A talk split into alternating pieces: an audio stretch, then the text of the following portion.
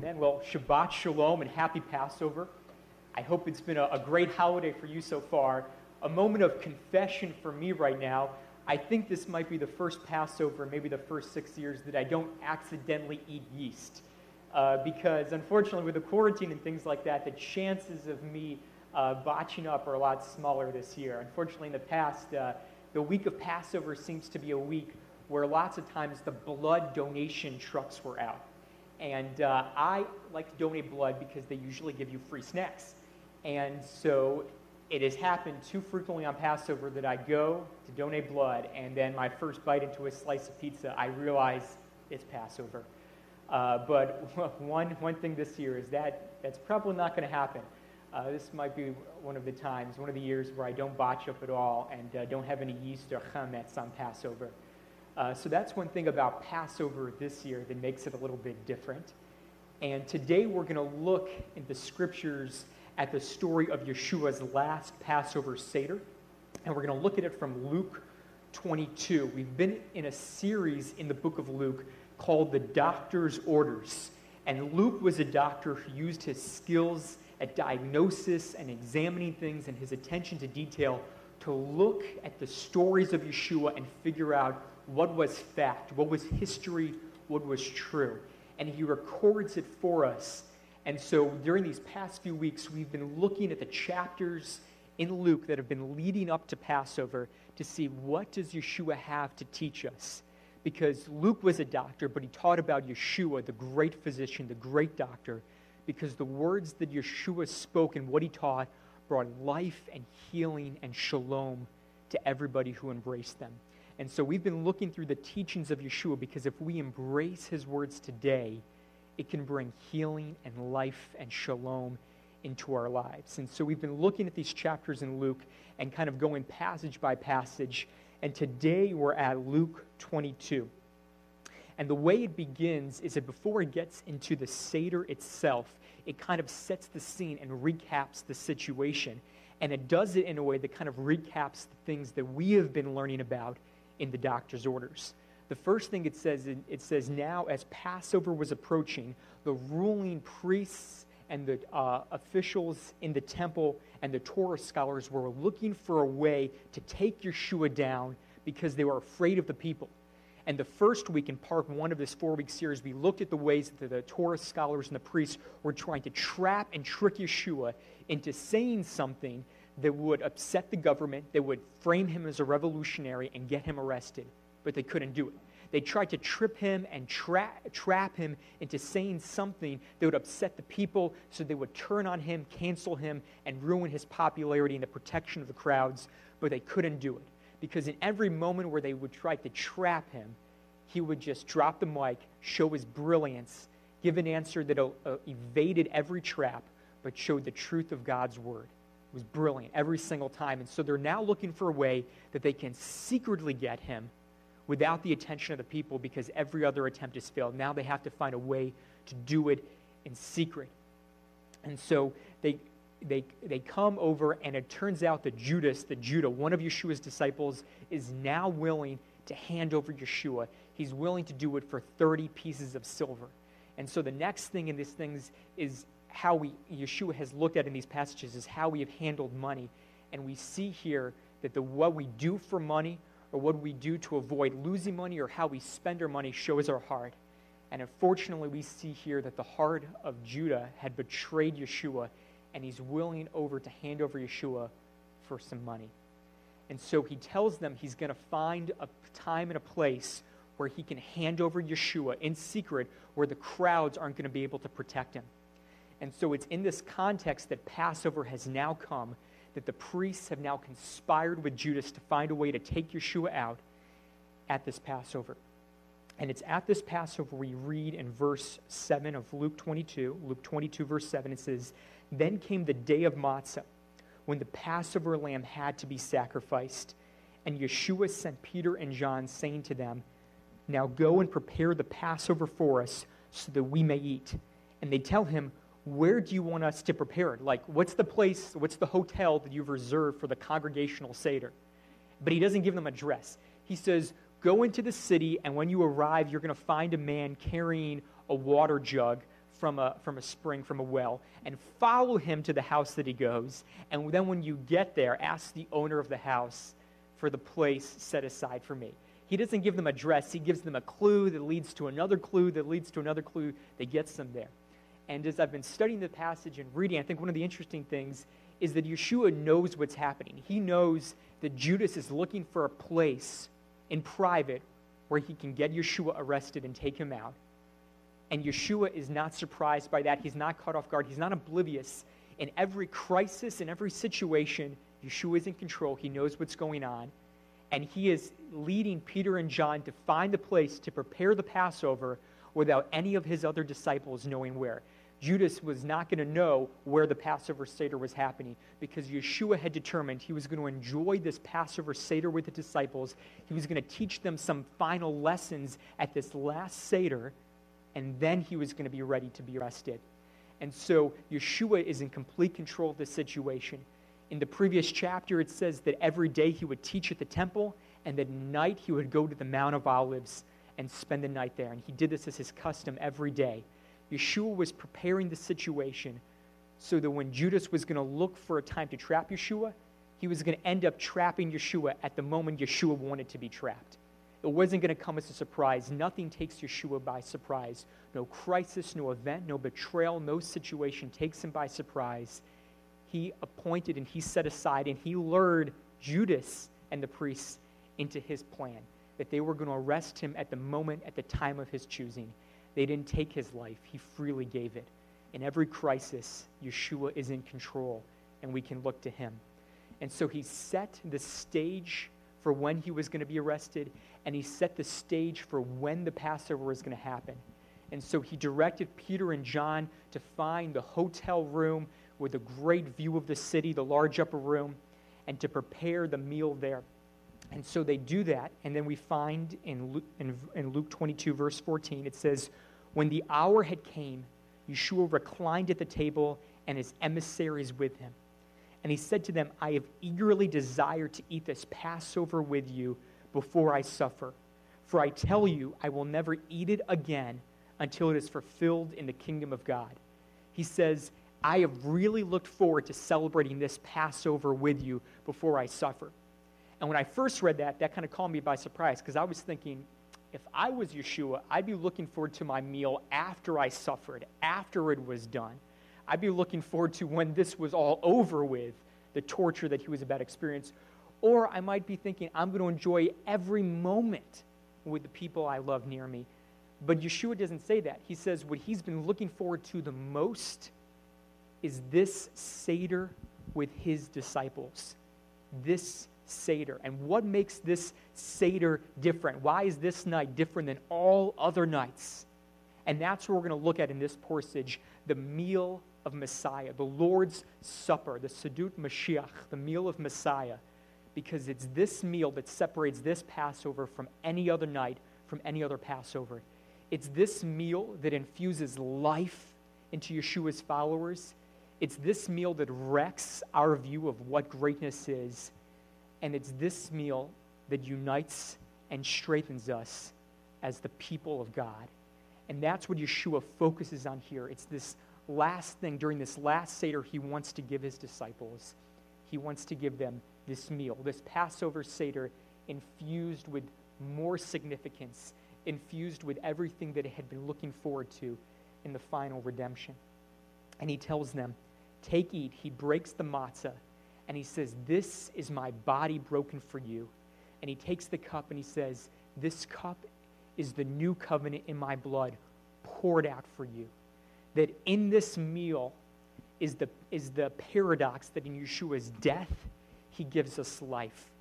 And he quotes Isaiah 53 that the Lamb who would come, that would bore our sickness, that would bear our transgression, our iniquity, and sin, he would be bruised for our iniquity the chastisement for our peace was upon him, and by his stripes that we would be healed. That his death brings life to his disciples. That this meal symbolizes the fact that he bears all of our sin, all of our guilt, all of our shame, that we can be free of all of that. You know, if you look at sociology, it talks about that cultures can either be guilt based or shame based or fear based. And Yeshua takes all of that away. He takes away all of our guilt, all of our shame, and all of the fear of punishment because it says perfect love casts out all fear. Yeshua takes all that on, and in his death, he brings us life. Ultimately, when it comes to Yeshua, our greatest healing in his words is when we embrace the truth that he died for us, he died for our sins, and he gives us life. It's in him. And when Yeshua says, Take, eat, this is my body, or take this cup, this is my blood, it sounds weird to us. If we just want to take a step back, it's weird, right? But what's interesting about it is that it might be weird for us, but it's not foreign to the scriptures and it's not foreign from Judaism. In 1 Corinthians chapter 10, Rabbi Paul is going to say that in ancient Israel, it was the priests that partook and ate the sacrifices that became partners in the sacrifice. And as we look at Jewish history, actually in the Hasidic movement, what was started by the Baal Shem Tov is a practice on Passover called Sudat Mashiach, Messiah's meal or Messiah's supper. And as you look at this, what, the, what these rabbis, Hasidic rabbis, said is they said the first day of Passover is all about Moses and the Exodus. And they said, but on the last day, we're going to focus on Messiah and the coming Exodus, the coming redemption that he is going to bring. And so there's been a Hasidic practice where on the last day of Passover, they would drink a cup of wine and they would eat matzah. And they say that as they did this, they would be internalizing Messiah, internalizing him into their bodies, and that it would become real to them, and that their lives could be infused with the purpose of Messiah, and that they could radiate Messiah in their lives. This concept that Yeshua is bringing might sound weird, but it's ancient, it's beautiful, and it's true that Yeshua, in his death, infuses us with life. Life that can never be taken away because of his resurrection. He infuses life into us. And so he says, Take ye, this is my body given for you. Take this cup, it's my blood given for the remission of sins. And then he says, But I need you to know I'm going to die and I'm going to suffer according to God's plan. But woe to the person who chooses to betray me. It's God's plan that I'm going to die for the sins of the world, but it's going to bring curse on the person who, of their free will, chooses to betray me. And then this gets the disciples all in a fury. Who is it? Which one of us is going to betray him? And then that discussion becomes well, which one of us is the greatest? It goes from which one of us is the worst to which one of us is the greatest. And Yeshua tells them, that's not how it works. The second thing the meal of Messiah does is it not only infuses us with life, but it wrecks our view of greatness. He says the kings of the nations, they're all about seeking power and seeking titles and status, but it's not that way in my kingdom. He says, In my kingdom, it's those who serve who are the greatest. It's not the one who gets their feet washed, it's the one who washes the feet, it's the one who clips the toenails. I think about, he says, it's not about being, uh, he's, I'll, I'll read the verse for you. He says, but with you it is not so. Rather, let the one who is greatest be, become like you, the youngest. And I just picture like a time when I was growing up where we would need to clip the toenails of my grandmother and massage her feet. And in Indian culture, you know, we, when we'd go to see our grandparents as a sign of respect, we would touch their feet.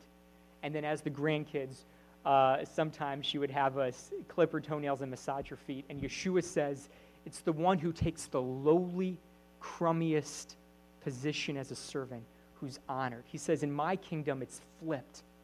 In my kingdom, greatness is serving. And Yeshua t- makes the ultimate demonstration of service by laying down his life for us because it takes power beyond what anybody else knows to have the self control to serve in the way that Yeshua does.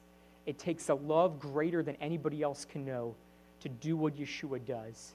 And he says that in his act of washing his disciples' feet, in his act of dying for us, that is what makes him the greatest. And he says, if you want to be great in my kingdom, greatness is about serving. And every time we have the meal of Messiah, it's a reminder that Yeshua is our king, not because he coerced it by force, not because he forced himself, not because he sought power and he sought titles and he sought status, but he became the greatest because he gave all of those things up. And he became the lowest and the least and the meekest among us. And that is where his power and his greatness lies. And when we have the meal of Messiah, it wrecks our view of greatness and causes us to look at Yeshua, our King who rides a donkey, our King who gives his life for us. And at this meal, the last thing he wants to impress upon them is that when you eat this meal, it unites you and strengthens you, that you eat this meal together. When I was uh, in college at the University of Tampa, I went to a Hillel Seder. And when they got to the portion of the matzah tash and taking out the middle piece of matzah, they didn't have an understanding of Yeshua. But one thing that struck me about what they said is that as we break this matzah together, it's a reminder that we are all united as one people, as one body. And unfortunately, Hillel and the community there didn't get the fullness of what they were doing and what it meant. But at this Seder, Yeshua breaks it apart for us. He opens it up. And he says that as you partake of this meal together, it unites you as my people. That what separated you before, what kept you separate or at enmity with each other, the fights and the quarrels that you'd have with each other are ended when you humbly share this together. That it's my blood that buys you into my family and makes you one. That this meal unites you together. And then he says to Peter, he says, You're going to go through a period of testing. You're going to be sifted like wheat. You're going to deny me three times. But then, after you've turned back, strengthen your brothers. Yeshua tells him, Peter, you're going to betray me. You're going to deny me. But I have prayed that your faith is not going to fail, it's not going to disappear completely. And God's going to use your weakness and turn it into a way for you to strengthen your brothers. And that's what this meal reminds us. Just like how Yeshua turns death into life, this wheel turns our weakness into strength. And that at this meal, Yeshua is inviting us to come together as his body and to strengthen each other, to encourage one another that the way that God brings healing and strength to us so often is through each other. And that as we eat this meal together, it's a reminder that we are united together as his people. And so on this Seder, Yeshua has really been looking forward to. He leaves them with these three things as part of the Seder. This meal, the Sudat Mashiach, it's going to infuse you with life it's going to wreck your view of greatness and what it means for me to be the Messiah.